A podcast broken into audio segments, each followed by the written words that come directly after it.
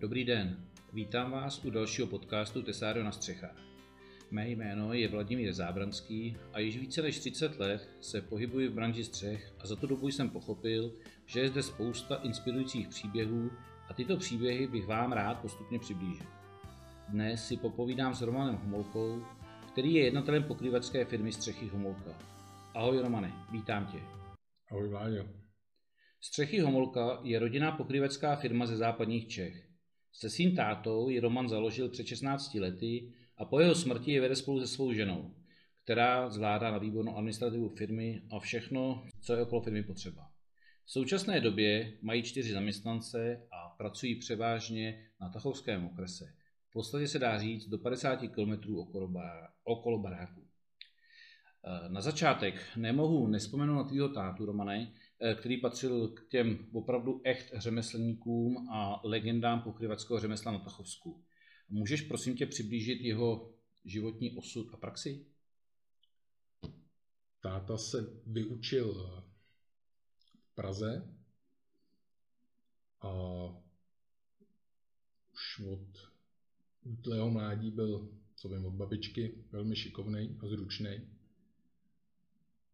V 16 letech, když se ještě učil, postavil na zahradě altánek, krásný, který tam vydržel 50 let.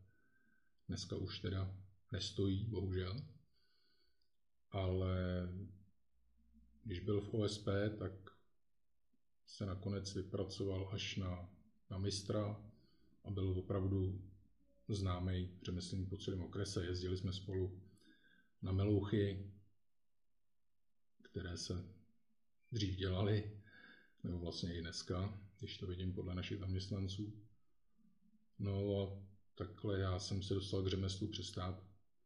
Eh, táta se teda vyučil pokrývačem nebo klempířem? Klempířem. Byl to první řemeslník ve vaší rodině?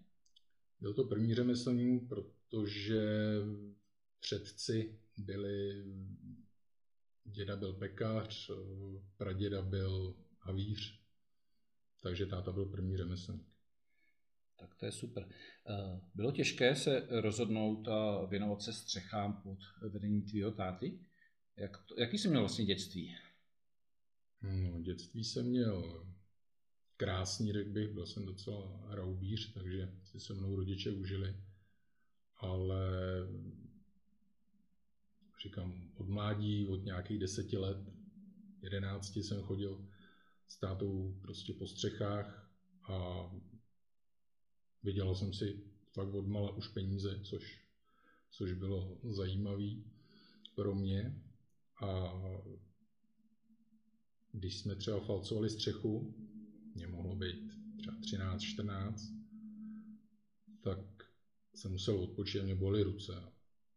Říkám tátovi, jako tebe nebolí ty ruce? On říkal, no bolí, ale vždycky až když to dodělám. Takže asi tak. A jak vlastně teda začátky byly? Chodil jsi na brigády, tátovi si pomáhal a zároveň si se musel rozhodovat, co budeš dělat jako dál, takže asi si něco řešil v hlavě, eh, když jsi končil základní školu a jaký byly tvoje další kroky teda? Určitě chtěl jsem ve stavebnictví jakoby pokračovat, ale mm, když jsem nastupoval na stavební průmyslovku, tak jsem si nepředstavoval, že budu dělat, dělat střechy, ale ve finále to vyplynulo tak, že střechy jsou a baví mě. Jakou nejkrásnější střechu si dělal, nebo co tě nejvíc bavilo? Nejkrásnější. Nejzajímavější. Zajímavá střecha byla třeba tady v Boru na vile. Dřív to bylo nějaký sanatorium, s kterou jsme se dostali vlastně na olympiádě Bramaku na Pokrývačský, až vlastně vyhráli jsme mezinárodní kolo Zadaru, což bylo hezký. Tak to je krásné ocenění. Jaký tam byl materiál? Bramak, moravská. Moravská taška. Černá. A pluska nebo ubič? To ještě bylo obyčno, no to je hrozně dlouho, to bylo 90, kolik, 8 plus minus. Mhm. Takže takhle si uh, prostě uh, začal studovat stavební školu, po škole si se dostal k řemeslu se svým tátou. Táta vás vlastně bohužel předčasně opustil, to vím, ale Romane, pamatuju si, jak jsme společně s tvým tátou cestou z jednoho ročníku Dach und Wand jeli společně v autobusu a statečně jsme teda oslavovali narození Jardovo vnuka, tvýho syna Lukáše. Eh, jak to vidíš s ním? Jako má potenciál se objevit v rodinné firmě? Zatím bych řekl, že spíš ne. Studuje gymnázium, bude maturovat a směřuje úplně jiným směrem. Jestli mu to vydrží nebo ne, těžko říct. Hele, tak ono to chce ještě čas. Jo. Já si pamatuju, že jsem dělal stavárnu a chtěl jsem dělat něco úplně jiného ještě v, v nějakých 23 letech, možná ještě v 25, než jsem dneska skončil a ty sám si říkal, že to je taky podobný příběh. Tak já jsem pojďme mu dát čas. V 19 jako. letech taky nevěděl, že budu dělat nakonec na střechách. Přesně. Eh, zeptám se, je něco, co tě na těch střechách těší? Jo, to, že se člověk potom prostě jede po pěti letech, říká, to jsme dělali. Prostě profesionální hrdost. Krásný pocit. A zvlášť ještě, když je ta stavba hezká nebo něco, tak prostě potěší, zahřeje na duši. To, hmm. jsme, to jsme dělali. A to je, to je takový, jako že to je, že to tam je na furt, nebo ne na furt, ale, ale na hodně dlouho. Hmm. Já si myslím, že jste udělali spoustu krásných střech a musím říct, že jsou vidět teda po celém tady okrese. Je to opravdu špičková práce. Co je podle tebe na pokrývačině a klempířině nebo tysařině to nejtěžší? Co, co vnímáš jako problém této branže? Nejtěžší no, spíš je to, řekl bych, hezká tvůrčí práce, ale nejtěžší v současné době je, že po nás to nebude mít kdo dělat, jestli se nezmění nějaký učňovský školství. Protože se v kraji už asi neučí nikdo, bych řekl. Poslední, poslední klempíři pokryvači byli tak před třema, čtyřma rokama. Tak eh, je fakt, že tady bylo určitě v kraji víc učilišť, že jo? Tady zrovna nedaleko v Tachově, bylo ve Svědcích bylo poměrně známé učiliště pro pokrývače to samé bylo v Plzni, možná bylo ještě někde jinde a jak říkáš dneska, jestli se tady v západních Čechách učí jeden, dva kluci na pokryvač klempíř, tak je to moc. No. Bohužel nevím, to tak je. Nevím o nich. Hmm. Jak eh, třeba na vás dopadá dnešní situace s koronakrizí jako na firmu? Jak to vnímáš? Zatím se nás to, řekl bych, nedotklo. Naštěstí teda jsme neměli ani žádnou karanténu, nic, takže zatím, zatím dobrý. Do budoucna, kdyby to mělo pokračovat, tak asi lidi začnou šetřit a tím pádem ubyde práce i nám. Ale, ale zatím koronakrize vlastně o ní nevíme. Na jak dlouho máš zásobník práce? Tak půl, půl až tři čtvrtě roku. Takže to zatím pořád vypadá ještě furt, relativně furt dobře. Je to, furt je to příští rok určitě žádný problém. Mm-hmm. Eh, takže práce, když je hodně, tak lidi občas přemýšlí, jak si tu práci ulehčit. Vnímáš eh, nějak, že by šla ulehčit, zlehčit práce na střechách? Tak nějaký, nějaký věci jsou, ale furt je to, furt je to manuální, manuální práce. Samozřejmě nějaký, nějaký technologie jsou, lejcová, nevím, třeba palety, že se dávají na střechy, že to je jednodušší, ale, ale pořád to musí člověk stejně vzít do rukou a roznosit to. No, takže, takže ulehčení nějaký určitě existují. To je možná taky dnešní jakoby, situace na střechách je o tom, že vlastně na střeše potřebuješ někoho, kdo to trošku vymyslí, rozkreslí, zaměří, já nevím co, vymyslí a pak někoho, kdo tu tunu toho materiálu přetahá, že jo? On je problém, on není ani jeden, ani ten druhý, tak eh, jak to řešíte dneska? My jsme schopni dělat maximálně na dvě party a máme dva kluky, který uh, jsou parťáci, jsou u nás minimálně 15 let a zbytek, zbytek je právě ta síla, která, která jim ty tašky roznosí, umí je samozřejmě pokrývat, ale, ale tady ty dva jsou zásadní, že umí rozměřit střechu, umí přemýšlet o té práci. Mm-hmm. Jak to bylo v minulosti, když za, za tvýho táty, já mám pocit, nebylo vás víc? No, jednu dobu nás bylo i jedenáct. Aha, stejně. Ale to jsou... Stejně jsme dělali většinou na dvě, no. Dělalo se i na tři party, ale prostě ty lidi buď jsou v Německu, anebo dělají tady v těch fabrikách. Mm-hmm. Vnímáš nějaký trendy v tom, v té pokrývačině?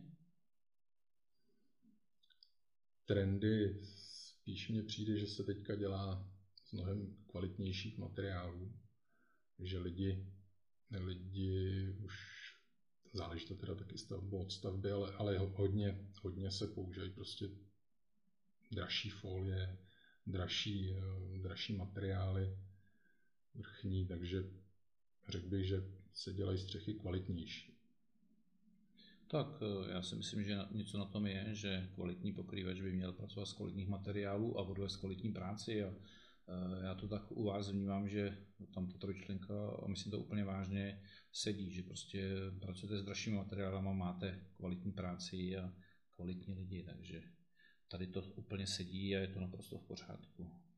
Eh, já vás teda i z těchto důvodů, který jsem teď říkal, eh, považuji fakt za úspěšnou firmu a známe se léta a vždycky jsem rád jezdím a eh, povídáme si o spoustě věcí, ale já jsem se tě nikdy nezeptal, jaký máš podle tebe, nebo tvůj táta a ty, jaký jste měli a máte recept na úspěch, respektive dneska máš ty. Recept na úspěch spíš odvést, odvést takovou práci, aby, aby si to lidi řekli mezi sebou, řekli, hele, ten je, ten, ten je v pohodě a to. A nebo, nebo když se, ne vždy se všechno povede, ale musí to dotáhnout člověk do konce tak, aby ten zákazník byl spokojený nakonec. Takže je to o kvalitní práci, jinak, jinak by ta firma asi nemohla fungovat. Já si myslím, že funguje velice dobře a že byl tvůj táta Jarda na ní byl strašně hrdý. Eh, vnímáš ty zpětně něco, co bys byl strašně rád, kdyby tvůj táta Jarda viděl? Protože i to už spoustu let, co umřel, co by si říkal, to bych chtěl, aby táta viděl? No, asi to, že fungujeme, a řekl bych, že fungujeme dobře a že vlastně tu firmu, kterou jsme eh, přestěhovali z rodinného domku, tak stále zvelebujeme a ten objekt už je vlastně plný, už nám chybí udělat znova nějakou pořádnou fasádu a bude, bude to komplet. Tak eh, opravdu máte krásné sídlo firmy, eh, sedíme tady, je tady pěkný zázemíčko, viděl jsem klempickou dílnu vevnitř, to prostě na to by fakt táta byl hrdý na vás, jak jste to zvládli. Eh, taková pěkná otázka. Má podle tebe řemeslo zlatý dno? Nemyslím si, že bude mít, nebo že má zlatý dno, ale když vidím, kam to spěje s tím nedostatkem lidí, tak jednou určitě bude mít. Ale to je zajímavé, jsem čekal trošku jinou odpověď. Eh, já se přiznám, že s tou svojí praxí vnímám, že za poslední léta se eh, to výrazně zlepšilo, že si řemeslníci můžou říct eh, větší peníze za svoji práci, když je samozřejmě kvalitně odvedená a to je naprosto v pořádku. Eh, trošku mě překvapuje, když je řemeslník, a teď půjdu do jiného oboru, řeknu třeba příklad mm, vodoinstalatér, potřebuješ ho doma a řekneš, prosím vás, přijďte a on řekne, já nepřijedu, vy chcete drobnost a to byste nezaplatil. Jo? Si vždycky říkám, jak on ví přece, kolik by zaplatit. Já potřebuji tu službu a myslím si, že má jakoby vnitř, nějaký svůj vnitřní mez, že mu třeba přijde tisíc korun moc za to, že vymění něco, ale já to potřebuju. A takhle si myslím, že to i s těma pokrývačema. A to je přece o tom, že uh, scháním řemeslníka, kvalitního řemeslníka a neřeším, samozřejmě to je určitá skupina lidí, ale neřeším úplně, eh, kolik to stojí, řeším to, abych tu službu pro mě udělal. Jo. Teď, když mě odmítne, já stejně někoho najdu, stejně zaplatím víc peněz a prostě myslím si, že někteří ty řemeslníci si sami dávají nějaký vnitřní blok si, si říct o, o nějaké rozumné peníze, ale přece každý to ví, že někde jede zaměřit zakázku, pak se vrátí, musí e, nakoupit materiál, prostě tam spoustu okolních reží a to je realita. No určitě, určitě uh, si říkáme teďka o stále víc uh, peněz. Pamatuju, kdy průměrná střecha stála 200 tisíc na rodinném domku, což dneska už dávno neplatí, ale je to samozřejmě jak s zdražením materiálu, tak zdražením práce. Takže tam eh, jsme na tom určitě finančně lepší, než jsme byli třeba před deseti lety. Ale furt, furt ještě tam je prostor. No, no prostor je, ale já si fakt myslím a vidím to na, na té realitě, na tom, že se třeba lépe platí faktury v, v obecně, v obecné rovině, že, že eh, realizační firmy prostě zkracuje se splatnost. Neříkám, že to je ideální, to zase ještě neříkám, ale, ale prostě je to rok od roku lepší a vnímám z toho, že ty firmy jako dokáží vydělat víc peněz. Možná to souvisí s tím, že už každý, že ta celá společnost je bohatší, takže každý pokryvač má postavenou, každý pokryvač byl někde na dovolený a, a teda jezdí se pořád znovu a znovu, kromě letošního roku samozřejmě. Ale prostě ty peníze se podle mě dneska vydělat dají. Je potřeba k tomu nějaká serióznost, šikovný ruce, nějaký samozřejmě vzdělání nebo vyučení, prostě praxe, ale já si myslím, že se pomalu to řemeslo a zlatý dno, že to, že to spolu dohromady začíná docela jakoby klapat, jo? takže ale jsem určitě, určitě si nemůžeme stěžovat. No. Já bych tomu neřekl zlatý dno, ale, ale eh, samozřejmě prostě vyděláme si na slušný život. Tak. A to si myslím, že je důležitý, protože to před pár lety to nebylo a eh, já si myslím, že je třeba eh, na základě právě tohle z toho aspektu, že je možné se dobře uživit, tak se vrátit k tomu, že ty děti by měly do těch škol jít, vyučit se, trošku změnit ten koncept toho školství. Já si myslím, že dlouhodobě jsem byl zastáncem toho, že nejlepší vyučení je u těch nejlepších firm, to znamená, aby k tobě chodili do učení, jo?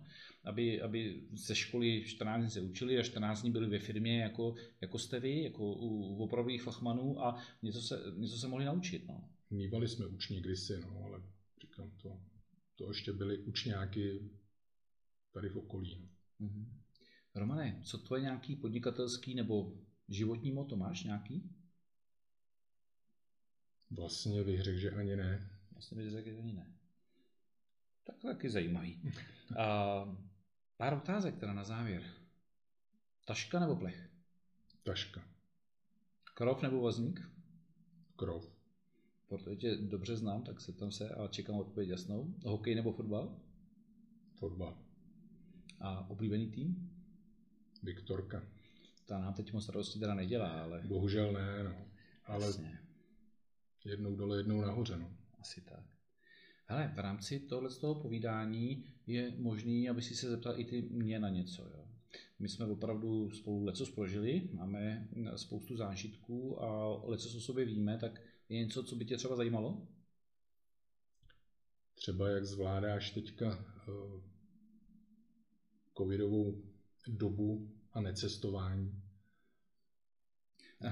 Romane, tak eh, je to složitý. Já bych to rozdělil do několika eh, částí. Takže první část je ta rodina. Tam já si myslím, že to v rodině zvládáme velmi dobře, že jsme se ještě víc semkli a, a myslím, že se ukazuje, že jsme rodina i v té eh, relativně se dá říct nepohodě. Jo. Tam, tam je to úplně super.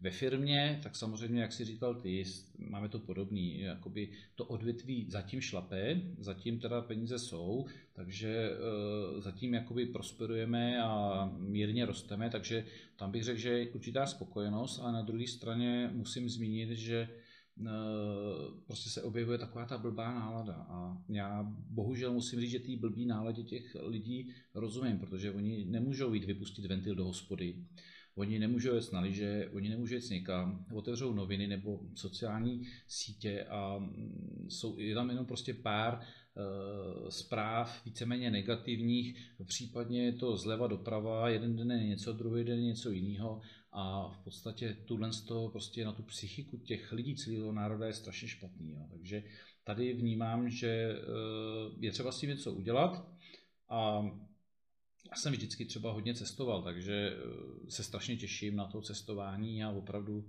věřím, že eh, brzo se zase dostanu někam do letadla a, a, a odjedu si vyčistit hlavu prostě eh, na pár dní někam do světa, abych se pak vrátil a se tady v té střechařské branži pohyboval, protože mě to hrozně baví, ale recept na to nemám, zatím to zvládáme, ekonomicky říkám, to, to ustojíme, ustojíme to i jako rodina, ale vnímám tady jako nevratný škody v celé české společnosti, prostě na té psychice. A kdybych řekl s nadsázkou, tak jak jsou ty americké filmy o těch psychouších, tak já si myslím, že budeme potřeba strašně psychiatrů, protože to bude složitá doba ještě. To souhlasím. Takže Romane, já ti děkuji moc za tvůj čas, za třeba určitý návod nebo inspiraci pro další firmy za to, že si možná nejenom mě, ale i některým dalším otevřel oči o tom, jak funguje taková pokrývačská firma. Já tě přeju, aby se vaší firmě strašně moc dařilo, abyste měli hodně zakázek, abyste měli všechny platící zákazníky a posluchačům přeju krásný den a děkuji za pozornost. Naschledanou. Já děkuji za rozhovor a taky naschledanou.